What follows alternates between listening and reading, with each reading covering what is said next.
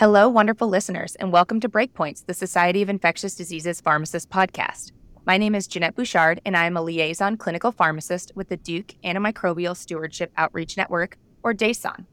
Today, we will be discussing a topic that has been on everyone's mind for probably the last six months or so, and that's accreditation updates. So, today we will focus specifically on NHSN AR requirements and the College of American Pathologists requirements, the latter of which have gone into place this month, January 2024. For time reasons, we won't go too much into AU requirements, recognizing that these do intertwine with AR requirements as they're part of the same module. But most hospitals in the US have been voluntarily reporting to this prior to the requirement. And so there are more data and resources delving into the utility of this function. Now, based on my own practice, as well as I think many others that I've talked to in the community, this topic has come up in almost every conversation in the last year although my practice is very stewardship focused. So I'm probably a little bit biased in that, especially since my job specifically is for community hospitals and helping them with regulatory requirements. But I do think these updates do have major implications to both the lab side of stewardship as well as stewardship programs as a whole. And now, this episode is extra special because we will be having a host of another great microbiology based podcast, Let's Talk Micro. And he will join us for the micro portion as well as giving some extra updates for anything that has to do with the AR portion of our talk today. So, without further ado, let's start by introducing Luis Plaza. Luis is a lead medical laboratory scientist in microbiology at a hospital system in Orlando, Florida. He is also a microbiology instructor for the Medical Laboratory Sciences program at the University of Central Florida. Having a desire to learn and share information, he created the Let's Talk Micro podcast, and on his podcast, he explains clinical microbiology in simple terms. So he goes over organisms, reactions, and brings on guests relevant to the field of microbiology to speak to their experience and share their knowledge with the pod world. Hi, thank you for having me. Thank you so much for the opportunity. As a listener of this podcast, it's a great feeling to be a guest in it. So thank you for the opportunity. Awesome. So, next up to help us discuss all of the micro talk is Dr. Jose Alexander, who actually worked with another Breakpoints host, the great Jillian Hayes, who describes him as an A plus human who loves Marvel, photography, and restoring old cars and guitars. But also, he is the clinical director of microbiology laboratory at Advent Health in Orlando. He obtained his medical degree in the Central University of Venezuela and specialized in medical microbiology. He is board certified by the ABMM, CVIC, and ASCP. His role involves the technical oversight of the microbiology lab, providing consultation for ID physicians and pharmacists regarding test interpretation, antimicrobial resistance and testing, and is a member of the infection prevention and antimicrobial stewardship committees. Dr. Alexander's, or Alex as we'll refer to him today, his main focus is in antimicrobial resistance and testing, implementation of next generation sequencing, and implementation of analytical, data driven solutions and AI. Thank you very much for having me as you mentioned, I work closely with Luis. And I think I've been an opportunity to be in his podcast a few times. Thank you very much for the invitation and, and thanks also to Jillian for the work. It was very great to work with her when I had the opportunity. Yes, she is a very big fan. So great to have you here. And then last but certainly not least is Dr. Arjun Srinivasan, who is well known around the stewardship community, and he has also been working hard to provide us with information regarding NHSN updates. I also think he's given a few talks in the last week or so on AR for specifically the pharmacy community, but the stewardship community as a whole. And he's actually been on the pod before to discuss the CDC core elements in episode 15. So he is one of our original speakers here on the podcast. For those that don't know him, he is the Deputy Director for Program Improvement in the Division of Healthcare Quality Promotion at the Centers for Disease Control and Prevention and a captain in the United States Public Health Service. He is board certified in infectious diseases, and before coming to the CDC, he was an assistant professor of medicine in the infectious diseases division at Johns Hopkins School of Medicine, where he was the founding director of the Johns Hopkins Antibiotic Management Program and the associate hospital epidemiologist. His primary responsibilities include oversight and coordination of efforts to eliminate healthcare associated infections and reduce antibiotic resistance.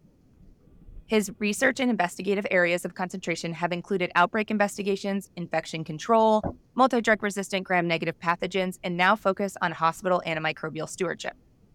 He has also published more than 100 articles in peer reviewed journals on his research in healthcare epidemiology, infection control, and antimicrobial use and resistance. So, welcome. Thanks so much, Jeannette. Such a pleasure to be back on the podcast uh, and look forward to chatting today. Really appreciate you giving me this opportunity.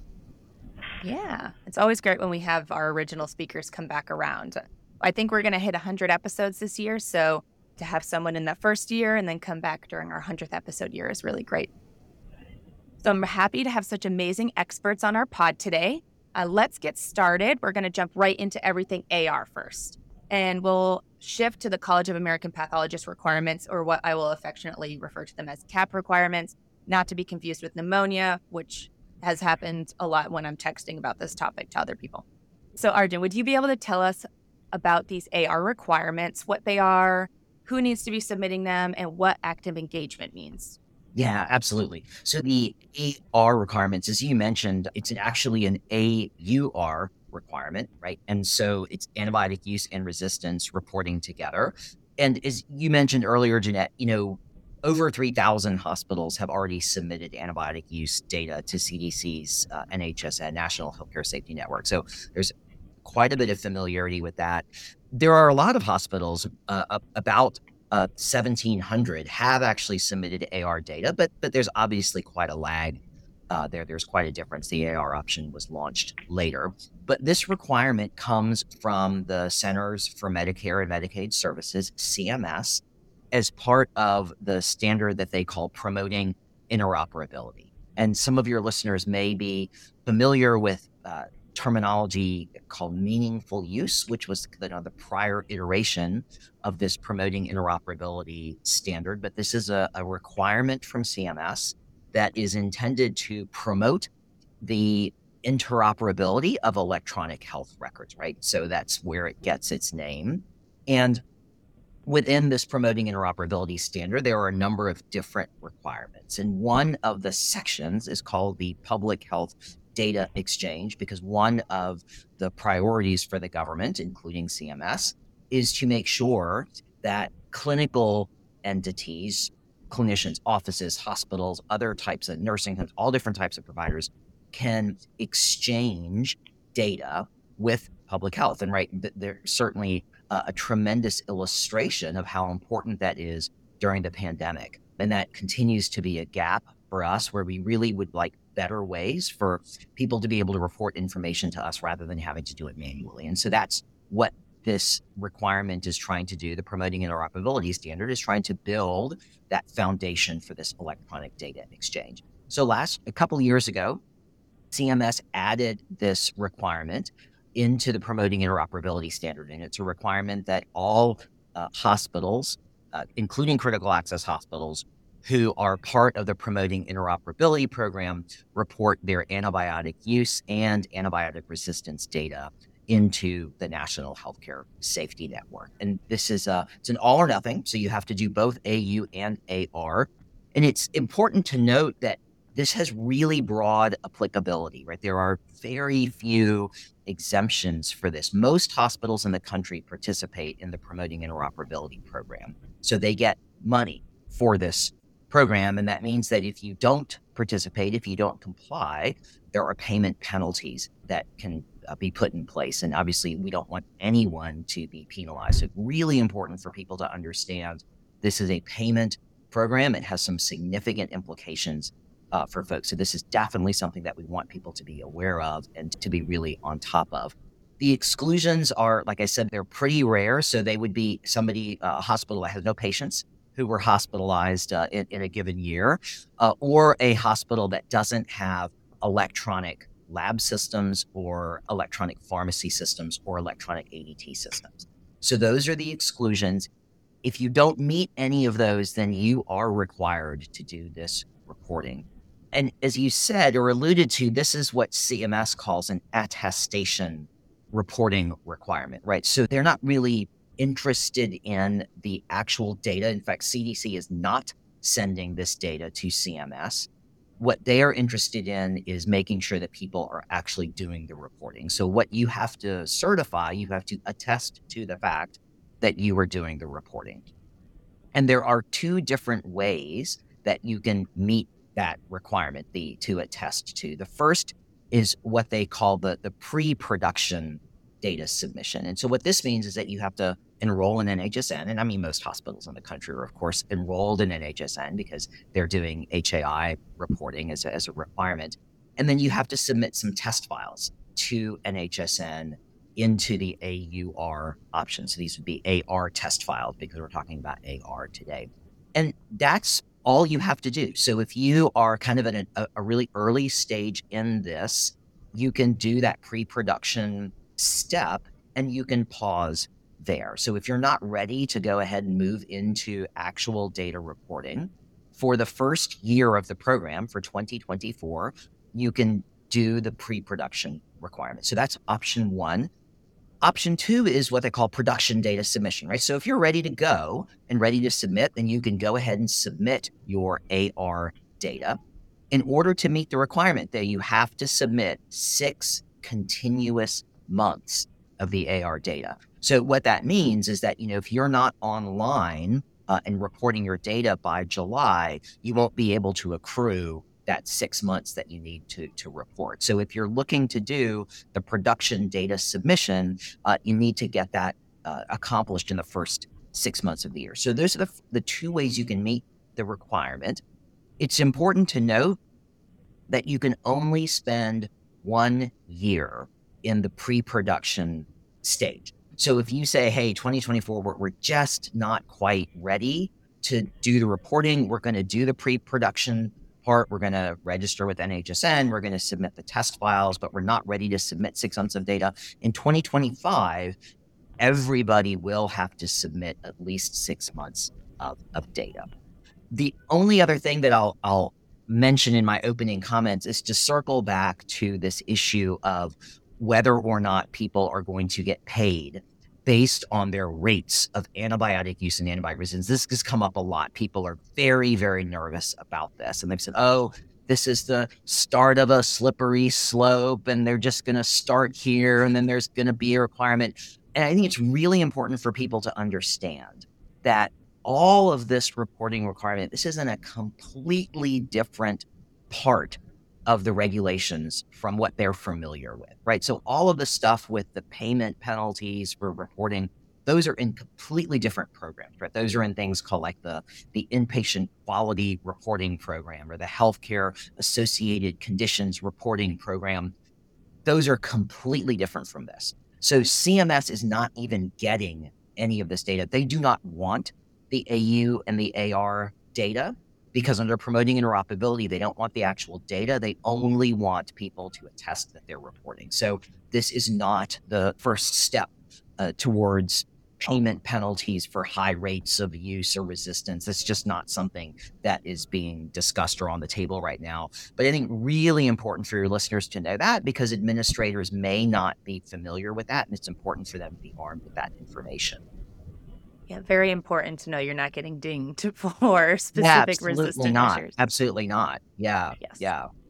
Um, I do want to circle back to your difference between the two different types of attestation. So, for facilities, I would presume in the first category of you're not quite ready, are maybe those bringing on new vendors and kind of building up their systems. And so the vendors can submit a few examples of their data, but have a full year to get it up and running. Is that correct? That's exactly right. That's exactly right. So if you're you kind of early on in the process, you have, you know, basically the entire year to kind of get things figured out. And really a year and six months, right? Because the requirement is for six months of continuous data. So if you're in an early stage and you need to do pre-production data this year, you have quite a bit of time to get things sorted out, work with your vendors to get things into position where you can do the data submission. Obviously, you know, we think this data is useful to people. We want people to submit it as quickly uh, as they can so they can have access to it. You know, the AR option, there's a lot of different reports and things that you can generate with your AR data. And so, just like we think people have f- found the AU data to be useful, we know people are finding the AR reporting to be useful as well. I mean, there were 1,500 hospitals that were doing this reporting before there was any requirement. So clearly, people are finding utility and having access to this information. Yeah. I think a lot of hospitals were panicking that, like, we have to get everything submitted by you know, this upcoming year. And two very big takeaways are you will not get dinged for your hospital resistance rates and you do have a little bit of lead time into this specific requirement. So absolutely, and there's uh-huh. tons, as, as, I'm sure all your listeners know, there's tons of information about all of this on the NHSN website, uh, including a really nice list of frequently asked questions. These are the type of things that come up a lot, and so as we get these questions, we've been getting answers in some cases, actually getting answers from directly from CMS. Uh, so that we can have a one-stop shop for people who have questions uh, about how to do this. There's videos on how to do the test files. And so there's really a lot of information that's available on the website. So there is a vendor list on the CDC website as well of pre specified approved vendors that are able to submit this data. And so it does have to be a pre specified vendor, correct? Submitting the data? Yeah. It has to be right a vendor who is capable of, of doing the reporting. That's correct. Okay. And then also the validation workbook that you just spoke about, I have used at my previous institution. And so it is very comprehensive and it really walks you through every step that you need. And it also helps you work with your vendor to make sure that the reports that are coming out from your vendor are appropriate for submission to the CDC. So, really great workbook. And it goes through if you want extra details added to your reports, you can go this way, but these are not required. And so, I really encourage our listeners to take a look at that validation workbook from the CDC when they're going through this process in the next year or so. Yeah, absolutely. And, you know, I think you touched on this earlier. This obviously is a space that requires tremendous partnership with the microbiology lab because the data is, is so fundamentally important to us in the work that we do in antibiotic stewardship and it's coming out of the, the micro lab. But I mean, I, I think the good news is, you know, find me a stewardship pharmacist who doesn't already have a great relationship with their microbiology lab, right? These are people who I, I, know all of your listeners are already working with, but there's this added wrinkle of the IT piece. And that, let's face it, that just, that takes time, right? And so we want people to get started on this early because we know the IT stuff can be a little complicated. Have you guys, Luis or Alex, heard anything down the line about AR or have you had to have discussions with your stewardship pharmacists about this, maybe specifically how it's being reported? Yeah, right now we are in the process of discussion with antimicrobial stewardship. I know that we are uh, modifying some of our dashboard specifically to be able to continue tracking some of the antimicrobial resistant utilization. We are setting or actually expanding on antimicrobial stewardship committee because we have a system with multiple facilities.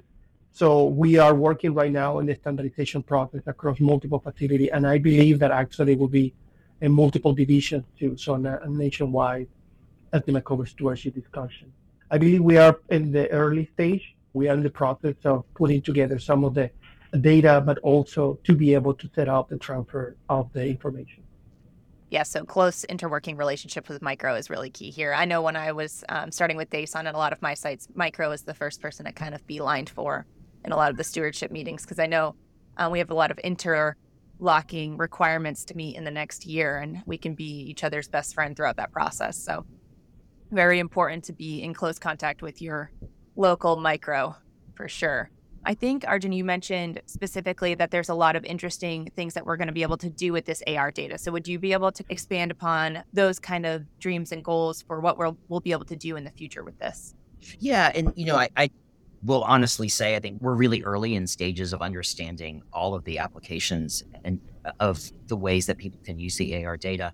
Uh, honestly, it's something that we're really just beginning to scratch the surface of, even with the antibiotic use data, which we have quite a bit more experience with. And, and Jeannette, you know better than anybody because DASON has been working on an effort with us to try and collect some of these experiences to ask people, you know, how are you using your AU data? And let's gather some use cases. So I think there will be much, much more to come on how hospitals can use the AR data. One of the things I'm kind of especially interested in, though, at the national level is the ability to pair the antibiotic use and the antibiotic resistance data. And I think this will be something that will be of, of I think, a lot of interest to hospitals as well. And, you mm-hmm. know, when, when I think about this at the national level, I, I think about it both from the perspective of potential overuse and misuse, but also from a perspective of potential underuse and patient safety. And the example that I always cite is, you know, we, we have some drugs now that are approved for the treatment of carbapenem resistant enterobacterales, right? So they have way better safety profiles and things like colistin. So the, the question then becomes, well, you know, are there hospitals in this country that are using tons of these agents but don't have any isolates of CRE or rarely encounter CRE? and, and the question there becomes that that may be perfectly justified, right? This may be a hospital where the patients are getting their micro results from some other place. They come into the hospital as transfers with CRE, and so they get started on Cazavi, for example. Totally appropriate, right? But important to understand why is there a hospital that's using so much of this agent with apparently so little CRE in their hospital?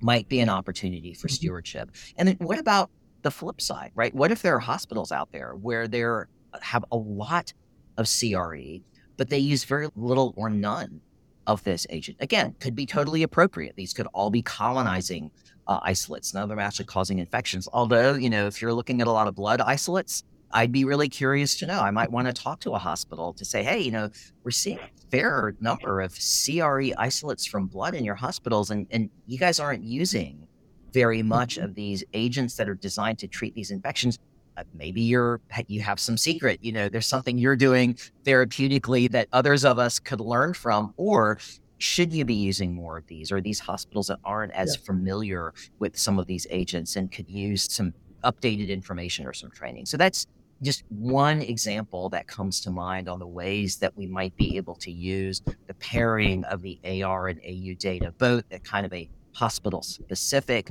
a regional, a state, and a national. I think you mentioned a very significant and important point that we actually have discussed internally in our system. It's typical when we compare our data, utilization data with other facilities. And sometimes we forget that um, sometimes antimicrobial resistant definition of multi-drug resistant organism can vary between institutions.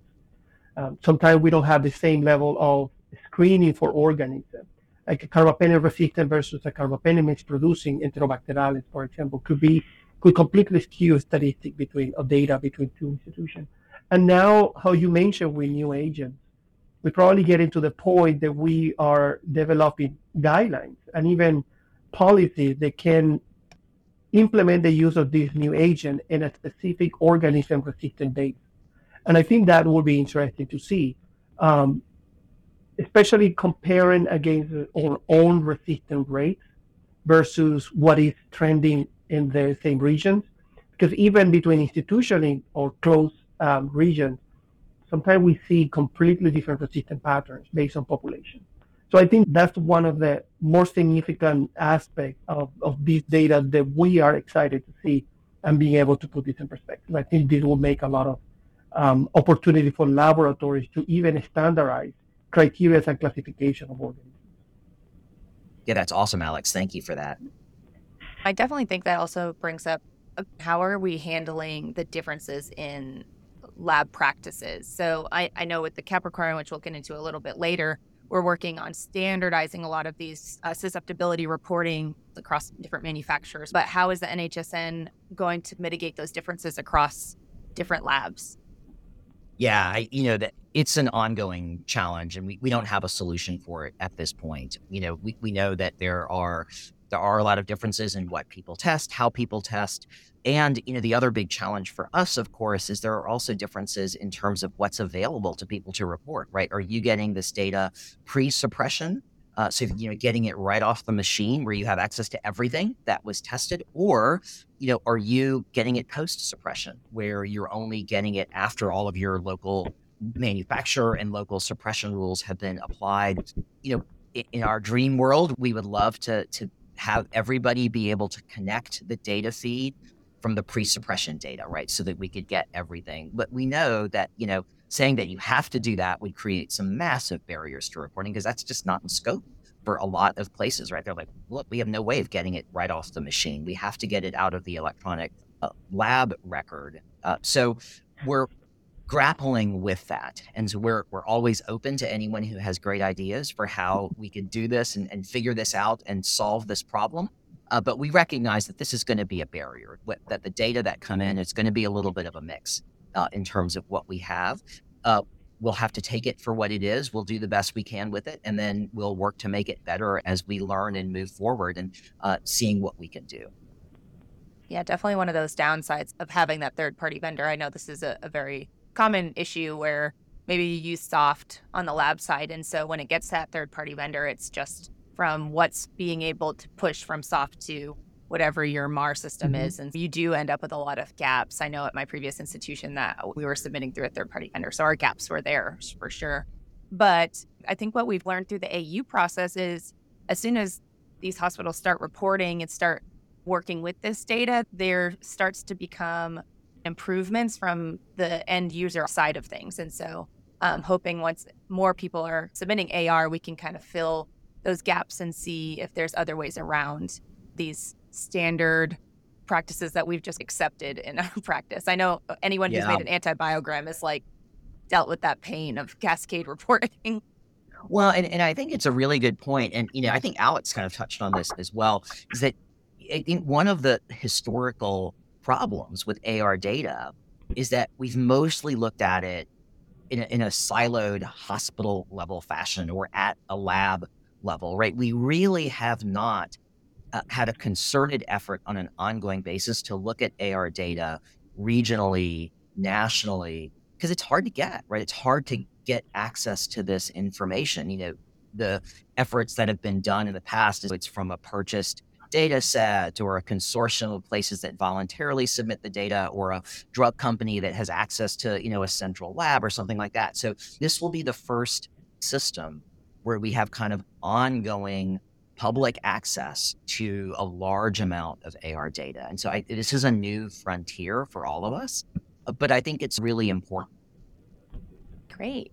And I think all of this micro talk is a really good segue into our College of American Pathologists requirement. So we'll pivot to CAP and a little bit more into the micro accreditation and probably going to throw the reins over to Luis and Alex on this one as they are going to be our experts in this realm as opposed to Arjun and I, who are the Stewie experts on this pod today. So, Luis, do you want to start off by explaining the new requirements from CAP and when they should be implemented and what kind of microlabs are thinking throughout this process? Yeah, definitely. There were some concerns from CAP already about the breakpoints at the last reporting surveys, and then following a, a, survey and some responses, so they came up with these requirements, uh, which one of them is MIC 11385, which is uh, effective January 1, 2024. The laboratory uses current breakpoints for interpretation of antimicrobial minimum inhibitory concentration and disk diffusion test results and implements new breakpoints within three years of the official publication by the FDA or other standards development organization, which is abbreviated as SDO. So, for example, the breakpoints from the CLSI, Clinical Laboratory Standards Institute, used by the laboratory. And then they made an update to MIC 11380, which is for antimicrobial susceptibility testing systems. There are written criteria for determining and interpreting minimal inhibitory concentrations or zone diameter sizes as susceptible, intermediate, resistant, non susceptible, or susceptible dose dependent. And this is reviewed annually.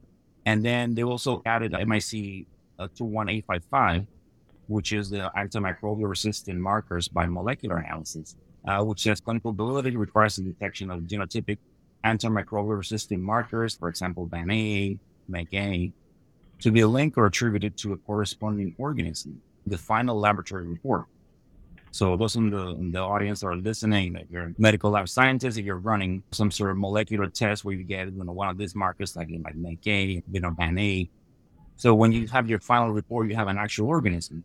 For a great example will be vanA is detected and then your final report is a vancomycin resistant enterococcus. So those are the three. And yeah, and I think the biggest one there is definitely the January 1st one of making sure your mm-hmm. breakpoints are updated and validated. So a, a little bit more. So what does like updated breakpoints mean? What entity is it being updated with? Or can you just have your own? So the CAP requirement that is actually now a revised checklist. And just to, to do a little bit of the background, so every laboratory has to be CLIA certified in the United States. CAP is one of the accreditation agencies that actually add a different level of a little more strict in, in some of the process of accreditation. So the way to do it is they publish a checklist. The laboratory should be able to follow. They specify how to report certain organisms, how to do certain testing, uh, and what is the, the, the, compliance that need to be done around that. So there is a new checklist, and now it's a revised checklist. As um, Luis mentioned, um, the microbiology checkmate 11385 that is the current antimicrobial susceptibility test interpretation breakpoint. And what they indicate is that by January 1st, 2024, laboratory has to have updated breakpoints or at least those that were published within three years. So technically, the laboratory want to update a, a breakpoint now in January. So the last publication of the breakpoint that you can use is 2021, because be, below, uh, before that will be more than three years. So I think it's something that was needed. There is a lot of laboratory with outdated breakpoints, especially in the area of the cephalosporin. You still can see laboratory testing for ESBL, making changes to interpretation, and using all breakpoints for cephalosporin. And I think that is necessary for laboratory to be able to keep up as part of the regulatory effort. So what this means is that you prefer susceptibility testing, the combination of drug antimicrobial, the interpretation need to be based on a publication that is no later than three years old. And I think to be able to perform this update, that they have a lot of technical and statistic analysis that need to be done, is very important for laboratories to get an agreement with antimicrobial stewardship group, infection disease, and pharmacy. So the laboratory should not be just going and doing a validation process and making a change without notifying or without having a whole conversation and approval. The way that we normally do and the way that I recommend laboratories to do to be able to be in compliance with this is to bring this to the antimicrobial stewardship with a plan. The laboratory has to do some internal work. The best way to start is probably after February or the beginning of every year because that's when the CLSI released the new um, breakpoint. The previous year, normally the CLSI released some communication about the changes that are coming. If your laboratory use CLSI, that probably would be the best way to get the new breakpoint and compare against what you report, organism by organism and based on the different method that the facility performs. If it's an automated MIC platform, or if it's a strip gradient method, or if it's a disk as soon you have all the information and you know what breakpoints are out of date based on the new CLSI, you can bring that to the antimicrobial stewardship, provide information that has to be updated because that can have significant impact. We're just moving the breakpoint of the uh, piperacillin tazobactam for cephalosporin, for example. We now can see that probably we're going to be having more resistance to the pseudomonas and if ibuprofen tazobactam is one of the main drugs that we use empirically for patients suspected to have Pseudomonas infection. We know that can have an impact on the empirical treatment that we have in the facility. So having this conversation and agreement is critical. And having the approval and antimicrobial stewardship for the update is also significant. Now, it's important for the laboratory to emphasize that if we don't have this update, this will be negatively impacting the accreditation of the laboratory. So the decision have to be made to be able to adjust and adapt to this new breakpoint and be allowed the laboratory to perform the validation process. One of the interesting things we actually validating is not the MIC, but it's the interpretation, the breakpoint itself. So validation process with a categorical agreement is sufficient to be able to be in compliance with, with the validation process for the for this new captcha. So we need to make sure that the interpretation that we apply to the result is following the new or the latest publication for that breakpoint. The best way also, or some of the process that should be done laboratory is create an automatic annual revision by February or March of every year to be able to see what are the breakpoints that are out of place. You have three years to implement it. So that doesn't mean that if you are up to date, next year there is a change, and for some reason the stewardship program feel that we don't want to make the update this year, that is fine. You still have three years to make the changes. So there is some flexibility in the process, but an agreement and conversation is critical. The other point important is some of the changes on breakpoint are going beyond susceptible intermediate resistance. Some of them have susceptible uh, susceptible, dose dependent, and resistant. Depending on the laboratory information system that you're using, some of them don't have this option, susceptible, dose dependent. So these are limitation barriers the laboratory needs to be able to, in conversation with antimicrobial stewardship and with the, with the IT team, trying to overcome because this could be a significant barrier for some of the breakpoints update to be implemented. So definitely a lot of information Dr. Alexander touched on, right? Knowing what breakpoints you have and then what are you using? Are they FDA? Are they CLSI breakpoints? And then also having when are the breakpoints from what publications what year were they were they published? And then when were the last revised in the lab? So that's definitely very important. So the requirements are at least to have the FDA most updated breakpoints, but you can also choose to do the CLSI. Um, there's some process to this where you have to do, if it's an FDA breakpoint, you can do a verification. And then if it's a CLSI, mm-hmm. you have to do a validation. And um, any, I don't know if you want to add more on that, uh, Alex. Yeah. So many manufacturers, especially AST devices, they come with FDA breakpoints. We know that there is some CLSI FDA agreement in some of the breakpoints. So if there is a, a recognized CLSI breakpoint by the FDA, and that's the one that is technically become the FDA breakpoint, the instrument already come with that specific breakpoint. Now, when we talk about device automated panel for multiple antimicrobials, we're going to have the combination of some drug bugs FDA, some drug bugs that are not FDA, but you want to use the CLSI. So the best process is treat the whole process of validation instead of verification as the validation. In a way, you don't have to pinpoint a specific combination, but you just treat all of them as a validation. They fulfill the verification process for the FDA. The process moving from the FDA to any other breakpoint has to do a validation because we're technically modifying an FDA approved method. And this validation process start with identifying if it's an equipment or process that you already have implemented, start with identifying what is the antimicrobial that have the breakpoint updated and what are the organisms that will be affected for this new upgrade. What is the change on the break and interpretation? So the next step in this particular case is using our automated method. What is the range of dilution that you have for that organism? Is your platform able to cover the new interpretation method, right? There is some typical traditional case with cefazolin in some of the Vitek cards that the minimal dilution was four. Exactly. So the minimal dilution was four. So if you have a breakpoint now that goes to two, you know that your method will have a limitation in that particular scenario. So it's okay for urine sample, for urine isolate, but not for non-urine. So this is the type of limitation that the laboratory had to identify. And so you identify that and you know what is the drug bug combination that you have to validate, you have to pick a validation method. The CDC has the antimicrobial resistant bank. That could be helpful to get from them specific organism. They are free. I always recommend laboratories to to get those isolate and keep them because they can become helpful when you need to do this type of validation. They already have MIC and they have some of the interpretation. But since the validation that have to be performed is a categorical agreement, one of the best methods to compare for the validation to use as a reference is use disk diffusion.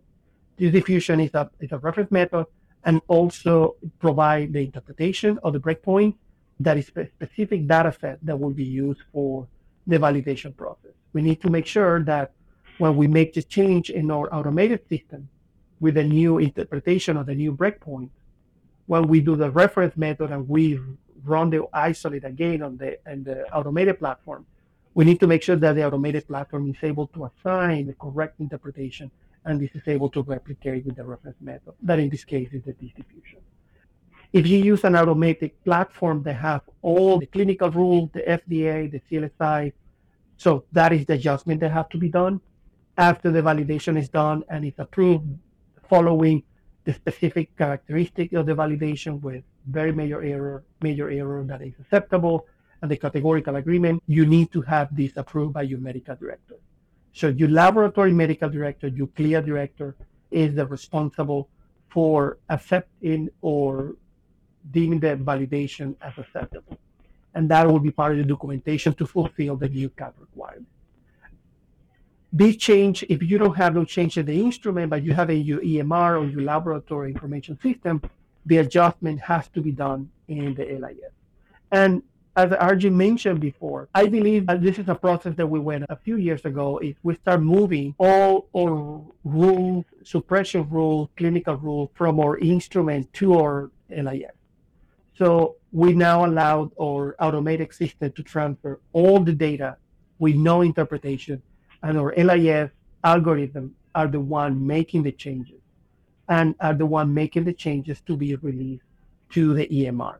So the interpretation of an adjustment and all the rules being applied on the LIS, and that allows us to have access to the raw data for antibiogram every year. So we are able to see what is the typical MIC distribution of meropenem for carbapenem-resistant Enterobacterales, instead to just say all of them are resistant. So some of the discussion that we've been having, and right now we are in the process to implement some updates of the breakpoints that's a long process, especially if you have multiple then to validate.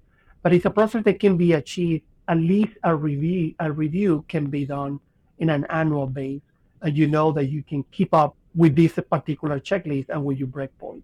Can be every two years. That is the period of time for the CAP inspection. So you can actually set also that revision for every two years. And I think there maybe something that comes to the listener to their mind is as we're talking about this, we have all different sizes of hospitals, and sometimes you know we have smaller facilities, we have larger, and, and I can speak from personal experience that I have been involved. So I'm, you know, fortunate enough that I work in a large facility where we have access to someone with expertise, and, and but sometimes that's not always the case. So we're hearing all this talk about we need to validate breakpoints. We haven't started in January of this year. Oh my goodness, what do I do? Where do I start? And, and I want to talk more about this. There are toolkits out there there's actually a great one that was published, which was a joint effort by the CLSI, APHL, ASM, CAP, and CDC, which really breaks it down. Alex, have you had a chance to check this tool and, and maybe share any thoughts on it? And then, then I'll go ahead and follow up on that. Yeah, the tool is, is informative, but it's also practical. You can use some of the templates that they provide. The template allow you to just follow a series of steps from the beginning to the process of collecting data, deciding what is the antimicrobials that you need to validate, how do you do the data collection, and then also allow you the template allow you to populate the data and perform the statistic analysis, allow you to calculate the major error, major errors, minor errors, and also the categorical agreement. So provide guidance how to interpret a validation as successful or not. So for facilities that don't have, as you mentioned, the microbiology expertise on campus. This toolkit is an excellent way to start to try to delimitate the issue and the changes that the laboratory have to do. Now, if you don't have access to, let's say, a microbiology director, or you don't have access to a, a clinical microbiology expertise, managers and supervisors in the microbiology laboratory, they have a lot of technical expertise. What they need is a little bit of clinical guidance. So I always recommend to just and talk with your pharmacy, especially when you're infectious disease pharmacy and you're doing like antimicrobial stewardship. That is the best contact that you can have to be able to understand how do you need to implement these technical changes that you know how to do it, but you need to know how and when you need to make those changes. So I always tell them infectious disease pharmacy, to be honest, for me are the right hand that you have for a microbiologist. And for those that don't have that microbiology clinical expertise, the pharmacy is the best option. We appreciate that. Shout out greatly, especially since we love working so closely with micro. But a little bit about that toolkit, something that I find really, really impressive is that someone went through and created an Excel worksheet that literally lists out the FDA and the CLSI most recent breakpoints and compares them. And I think that's wonderful because that's everything that I needed in my life while going through this process with Microlab is yeah. someone to put that in one document rather than having like the CLSI up and then the FDA up and going through like the FDA STIC drug list to try to compare them. So really yeah. big props to whoever created that Excel spreadsheet because it was it's very helpful. I like what Alex said about people sometimes might be unaware about the, kind of, of, knowledge and expertise that, that medical lab scientists and microbiology carry. Uh, definitely doing this job requires a lot of technical knowledge and and repetition, which builds on that mm-hmm. expertise. And like he said, you know, sometimes it's just a, the matter of guidance and where to ask, and definitely asking the pharmacist. And one thing that I have learned by using, you know, my podcast is just there's so many people out there that they just they're willing to answer your questions. They're willing to share their expertise with you. All you have to do is ask. And it's most people they're wonderfully nice, and then yeah, right away they will answer your questions. So don't be afraid. You know, a lot of people they're they do talks, they do webinars, they put their email address out there. Feel free, just reach out and, and ask your questions. And people in this community, from pharmacists to ID docs to microbiologists, I think everyone's been really wonderful. And this toolkit, like I sat down and I actually has a tutorial step by step with videos on, on what you're doing and I don't know, just it really true to my heart and, and the spirit of Let's Talk about breaking things down, making it easy as, as you can, right?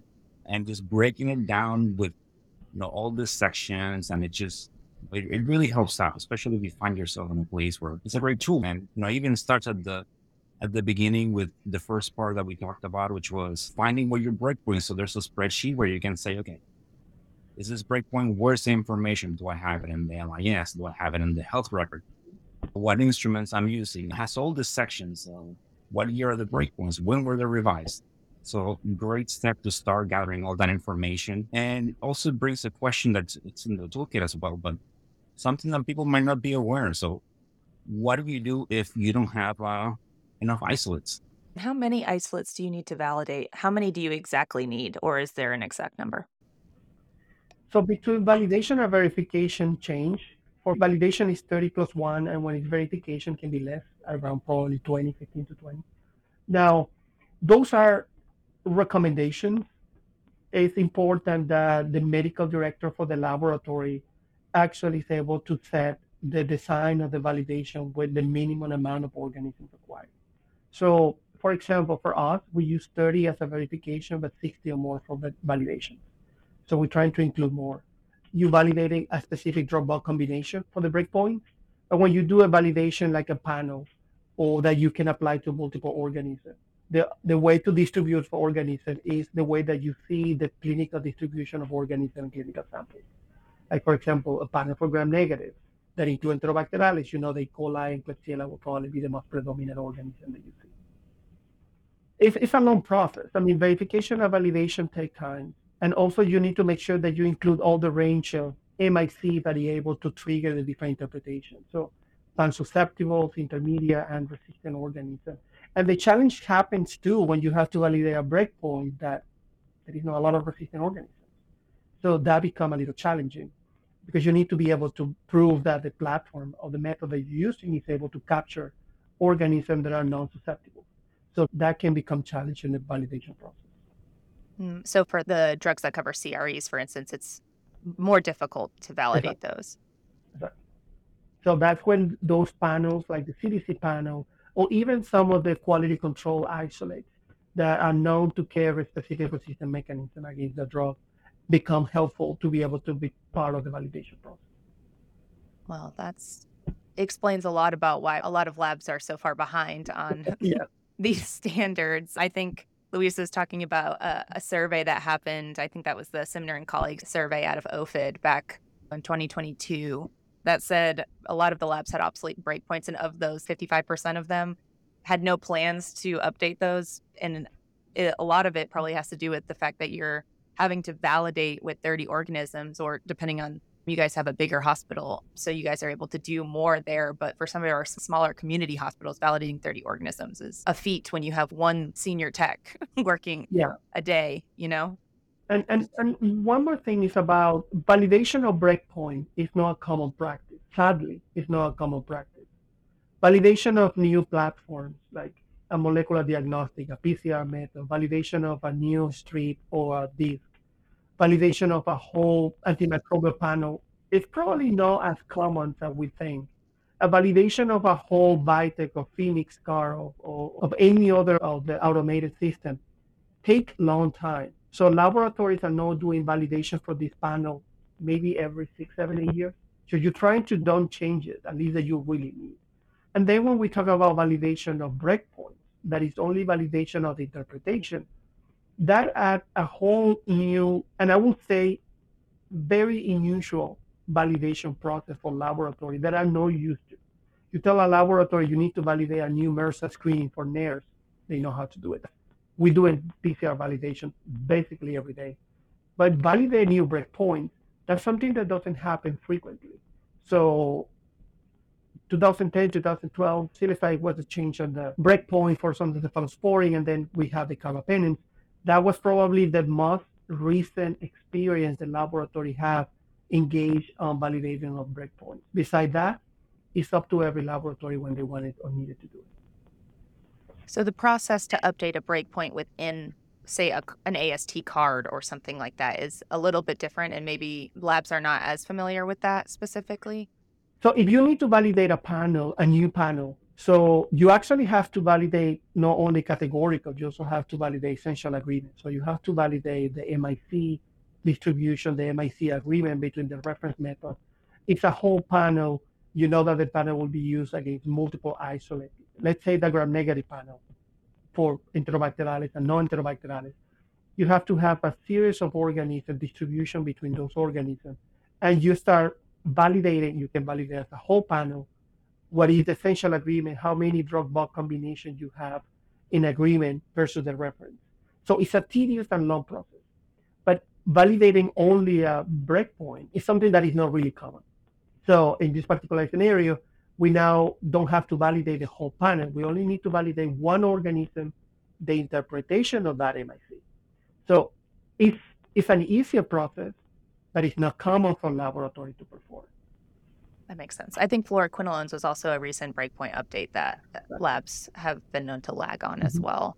I've been in labs where that was lagging, and I had a stewardship specific report where I would run, and it was like patient on fluoroquinolone, and MIC is this, and organism is this flag. Exactly. So helped overcome some of those barriers while the lab was working on updating the breakpoints. Yeah. All right. So I think teamwork makes the dream work is definitely a theme of today's pod because I know just personally talking with you guys helps answer a lot of the questions that I'm getting from my smaller community hospitals. One of the biggest questions that you guys have touched on multiple times is that it's within the last three years that these breakpoints need to be updated. And so for this upcoming 2024 year, it's anything that's pre 2021 breakpoint update. And keeping that in mind will help, I think, quell a lot of panic that is happening in the lab because we have those new piptazo breakpoints that came out. We have the new aminoglycoside breakpoints that came out from CLSI, but those will not be expected to be updated if you go through a review by CAP this year, correct? Yes, I think laboratories will be able to know what is the CAP checklist edition that will apply to them. So that is significant for them to be aware. If, if the current checklist was a revision from October 20, October 24. Um, I think it was 2022.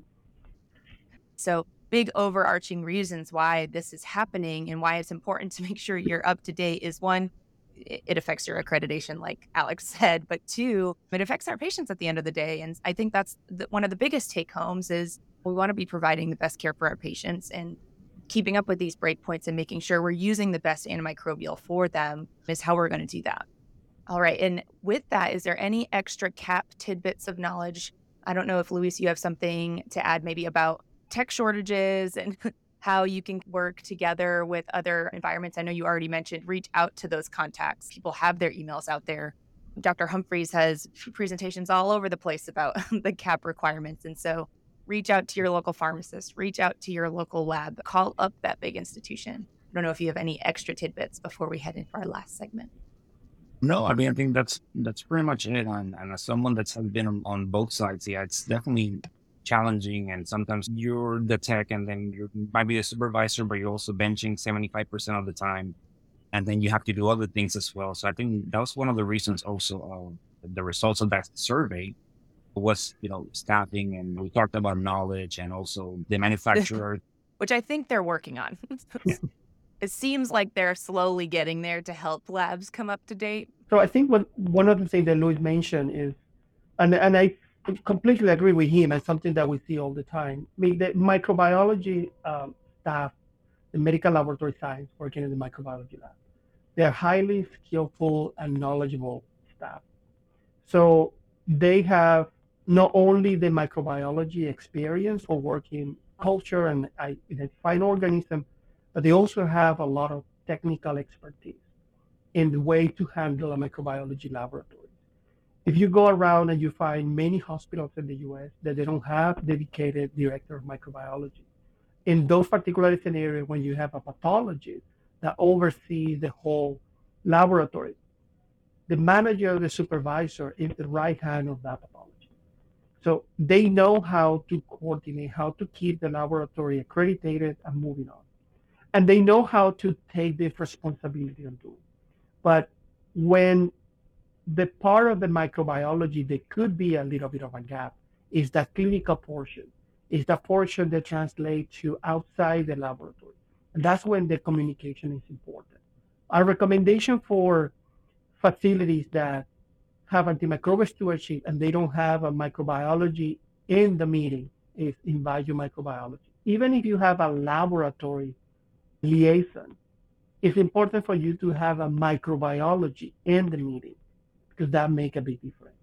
And for those microbiology that are right now listening to the podcast is if you are not invited, call your, your pharmacy and ask them why you are not invited and make sure that you have time to go to those meetings. Those are very informative, and you can learn a lot to bring back to the laboratory and say, well, they actually asked me for this new antimicrobial because we actually have a rate of resistance and our patients are not responding. So the hospital believes that this is an antimicrobial or we have evidence that this antimicrobial can work.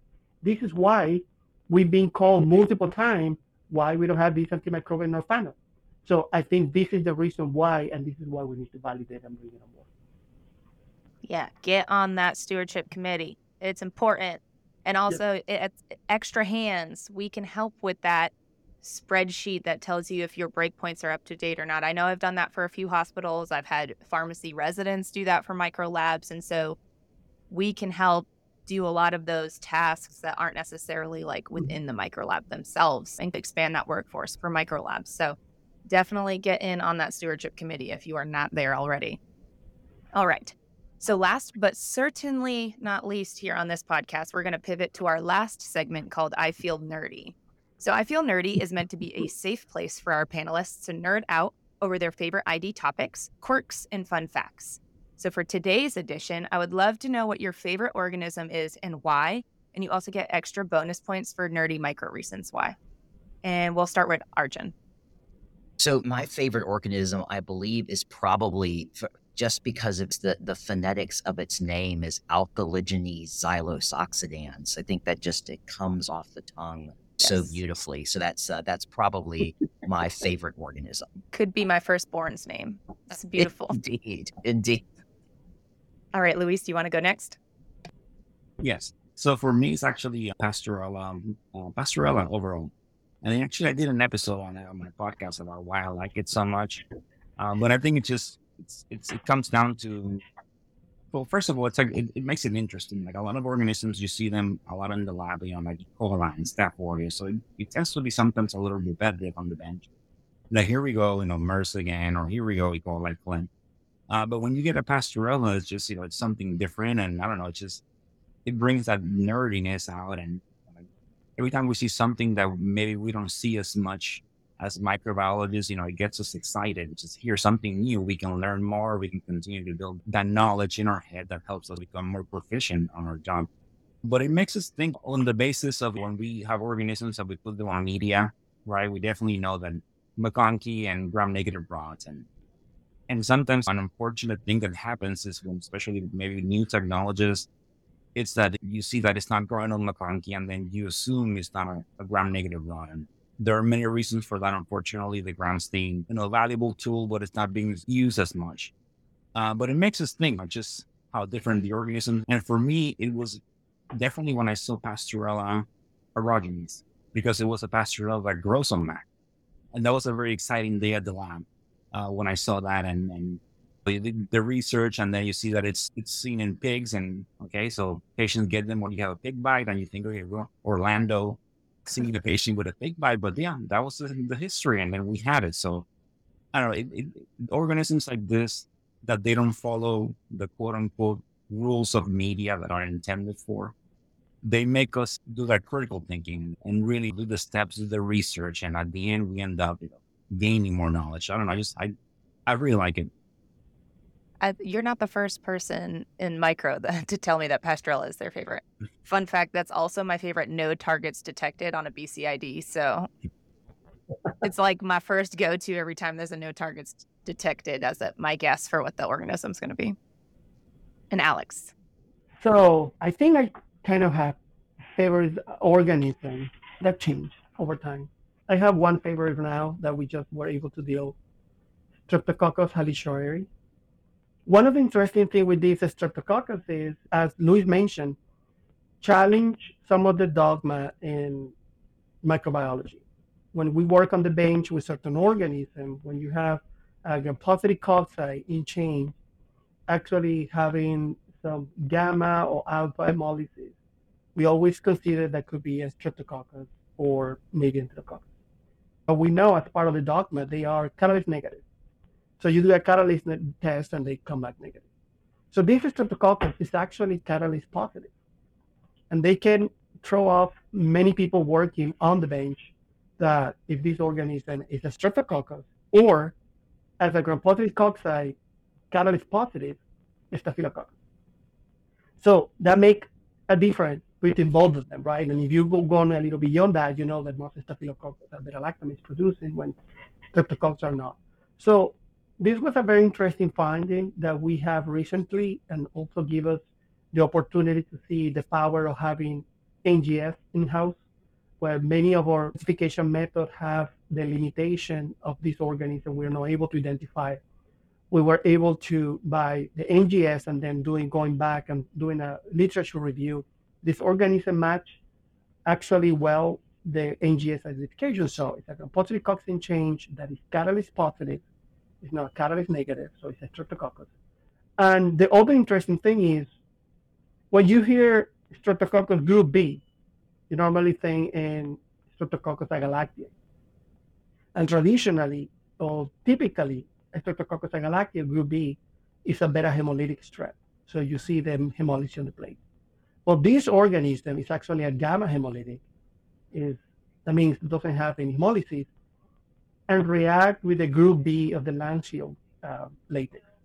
So it's a non-beta hemolytic group B strep. So I think this organism actually challenge what we know, and actually it's a reminder that microbiology is a dynamic field that as much technology and more we learn, more pathogens, more new organisms, we're going to be acknowledging that they behave a little bit different. So I always say this Streptococcus forgot to read the microbiology handbook because they should not be behaving in that way. But probably didn't care. That's funny. I don't know why I put myself last because I don't know how I'm going to follow that one up. But mine was going to be swarming Proteus. So Oh. you can tell who's in the micro lab during this pod and who isn't. But I, I really like um, Totally. you guys. Yeah, yeah. Arjun's like, this one's got a pretty name, and I'm like, this one looks right, pretty. yeah. Yeah. this one's pretty on plate. You can make art with this one. why you why you like the product? I just think it's cool that it swarms all over the plate, and then that's how you can get a lot of those cool agar plate arts and things like that. Yeah. Well, there's something that microbiology should not do, but sometimes when you're working on the bench and you open the plate, it's the smell. So Proteus have a very unique smell, right, Lou?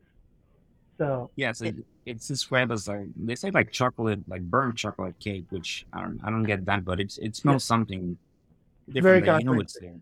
Yeah. And and the swarming is definitely uh you know it's a nice pattern. I mean, for us on the bench, it's it's an nightmare to have Proteus because you know the it's like nightmare, yeah. get everything you have right now because if you see two plus GPC, let's say on the gram stain, and it's swarm bird Proteus, you're gonna have to start bringing other media. So it's like okay, evaluate your plate. You see that swarming creeping in, isolate whatever you can right away because it's just it's gonna be gone and it's gonna be harder to get it out. Yeah, that's what I was like. Well, you can tell who the micro people are because I'm like swarming Proteus, and that's like every technician's nightmare. Well, yeah. So Jeannette, your yeah, your favorite organism is a nightmare. For It's great. This checks out right for me. That's what you should say. Why you like proteus because it's a nightmare for microbiology. like to make their life hard. Exactly. All right. Well, thank you guys so much. I can't thank you enough for being on Breakpoints. I know I've certainly learned a lot of things from this conversation, and I'll definitely be referring back to this pod for any questions from the hospitals I work with. And thank you to our loyal audience for listening to Breakpoints, the Society of Infectious Diseases Pharmacist podcast. I have been your host, Jeannette Bouchard, and our featured speakers have been Doctors Arjun Srinivasan, Jose Alexander or Alex, and the amazing podcast host of Let's Talk Micro, Luis Plaza. Breakpoints was created by Julianne Justo, Aaron McCreary, and Jason Pogue. This episode was produced by Doctors Jeannette Bouchard, myself, and Megan Klatt. It was edited by Mary Vance and peer reviewed by Mira Mehta and Anna Zhu. Our production team includes Justin Moore and Mary Hutton. The executive producer of Breakpoints is Aaron McCreary. Our theme song was recorded by SIDP member Steve Smoke. And you can subscribe to Breakpoints on Apple Podcasts, Spotify, or wherever you get your podcasts. Thanks for listening and helping SIDP achieve our vision of safe and effective antimicrobials for now and the future.